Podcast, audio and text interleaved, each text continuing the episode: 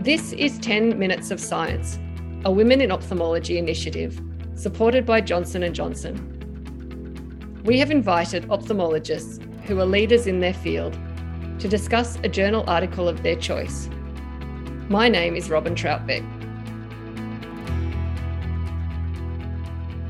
I'd like to introduce Freny Kalapesi.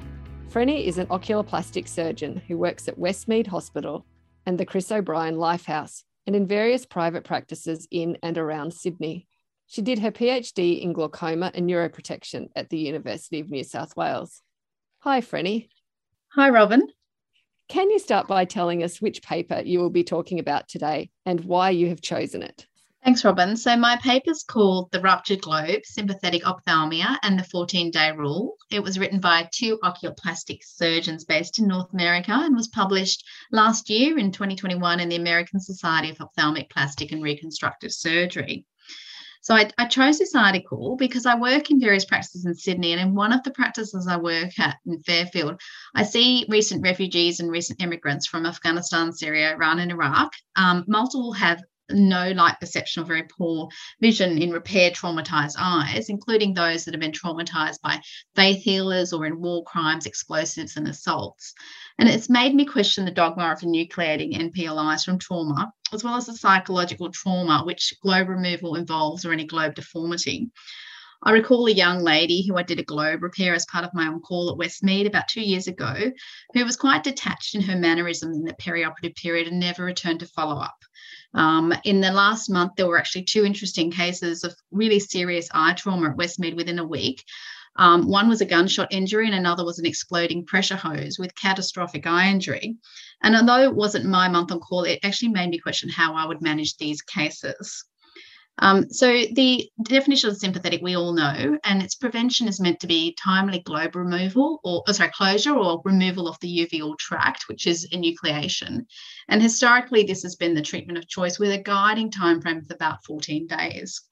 However, evisceration is easier and quicker to perform and arguably has better functional and cosmetic results. And I want us to look at evidence to support management decisions. In infective or non trauma cases, eviscerations are performed and uveal tissue is routinely left behind. And almost none of these cases actually go on to develop sympathetic. So, given the rarity of sympathetic and that effective medical treatment does exist, arguments can actually be made for retaining the eye. So, can you tell us, with regards to the article, what did they examine? What did they do?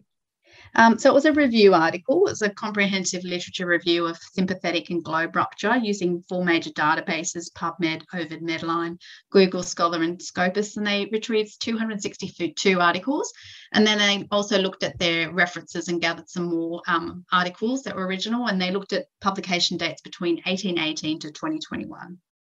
And what did the results show? So they, they looked at the historical perspective of the disease and how um, traumatized eyes are managed. They looked at the tra- uh, the 14 day rule, um, and they talked about the uh, treatment of sympathetic and outcomes and enucleation versus evisceration. So, looking at the historical perspective, um, sympathetic actually dates back to 2000 years ago and was mentioned by Hippocrates and referenced in the 1500s and was formally defined by Mackenzie in 1840. Um, they talked about how its incidence is so rare and that most ophthalmologists will never see a case. In fact, I haven't. Um, and its incidence of post traumatic sympathetic um, varies in different papers, possibly because the diagnosis is often presumptive and hard to make. Um, the incidence has been declining over the centuries. It was reported in post trauma eye injury cases of between 0 to 12% in five published series in the 19th century and, and between 0.28 to 3.1 in the 20th century, and declining further in another series between 2002 to 2009 of 0 to 0.9 with an average of 0.4. And a recent meta analysis shows in population based studies of open globe injuries of 0.19% incidence. Um, so, despite military conflicts and increasing ocular traumas, there were very few documented cases of World, in World War One and Two, none in the Korean and Vietnam Wars. And in the Middle East, um, conflicts, there was between 5.6 to 13% of injuries which involved the eyes, but no reported cases of sympathetic. Um, in the British and American operations in Iraq, Iraq and Afghanistan, there was only one case of sympathetic, and this has been despite an increasing use of non military explosive devices. They, they actually looked at other causes of sympathetic, which are really interesting because surgeries such as vitrectomy, detachment, cataract surgery, even paracentesis and uh, keratectomy um, have rates of about 0.1 to 0.13. And the rate of in vitrectomy surgery has been quoted as high as 1 in 800 or 0.13%, with some authors saying it might be more common cause of sympathetic than trauma. And there are other causes such as non-penetrating eye injuries, such as um, cyclodestructive procedures, proton beam radiotherapy, and even brachytherapy that have been included with sympathetic, um, as well as blunt trauma and severe burns, and even a wasp sting so they also talked about the management of the traumatized NPLI. Um, surgically is challenging to, to repair a um, very traumatized eye, um, but there are some studies of uh, retained NPL eyes following open globe injuries. And um, they looked at a study of 172 eyes over a 10 year period, 27 of whom were NPL. And one third of these NPL eyes regained some vision of light perception or better um, which was really quite interesting because we always think that these eyes are no hope. Um, in another study of 660 open globe traumas, 98% were successfully repaired. Um, 1.7% had primary removal due to the inability to repair, and 13% resulted in NPL. Only 0.3% or two cases actually got sympathetic. And they quote the advantages of not removing the exciting eye as excellent motility, um, an irregular anterior surface of the fascicle eye, which allows a better support and even integration for prosthesis and movement. Um, and if this can't be um, happen, sometimes you can even just even use a cosmetic contact lens, um, and, and a prosthesis may not be required if, if the globe is of sort of near normal size. Um, in terms of the psychological aspect, this was one of the key things that I think we often don't think about. And they point out that the eye and eye contact is very important in interpersonal communication.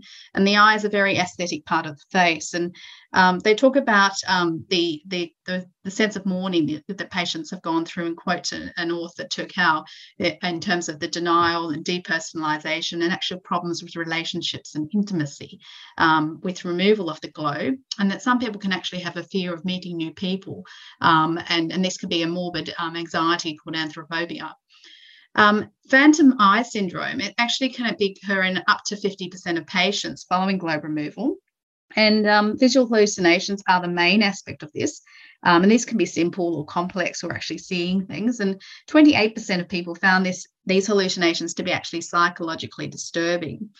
Um, pain was reported in about a quarter of the patients, um, and 50% actually needed analgesia to manage this pain. In respect to the 14 day rule, the classic teaching is to remove the globe within 14 days. And this, interestingly, comes from a historical perspective of a Scottish surgeon who was interested in horses and, and diseases of the eye in horses and wrote textbooks on this. Um, and in terms of um, inflammation, um, uveitis in horses is the leading cause of blindness. Um, but in fact, they found out later that the reason they were basing this enucleation on was was um, actually a different disease to eye disease than sympathetic um, and that um, with the advent of general anaesthetic, the enucleations followed this, and this led to pain relief uh, with apparent relief from um, or prevention of sympathetic. Um, but they pointed out that um, once the inflammation had started, removing the globe um, actually wasn't preventative. And they looked at the timing of enucleation. So many authors pointed to um, that sympathetic didn't occur before two or three weeks, um, but then uh, there were other cases suggesting that um, enucleation doesn't necessarily prevent it, and there were cases of sympathetic occurring within nine to 10 days or even after five days.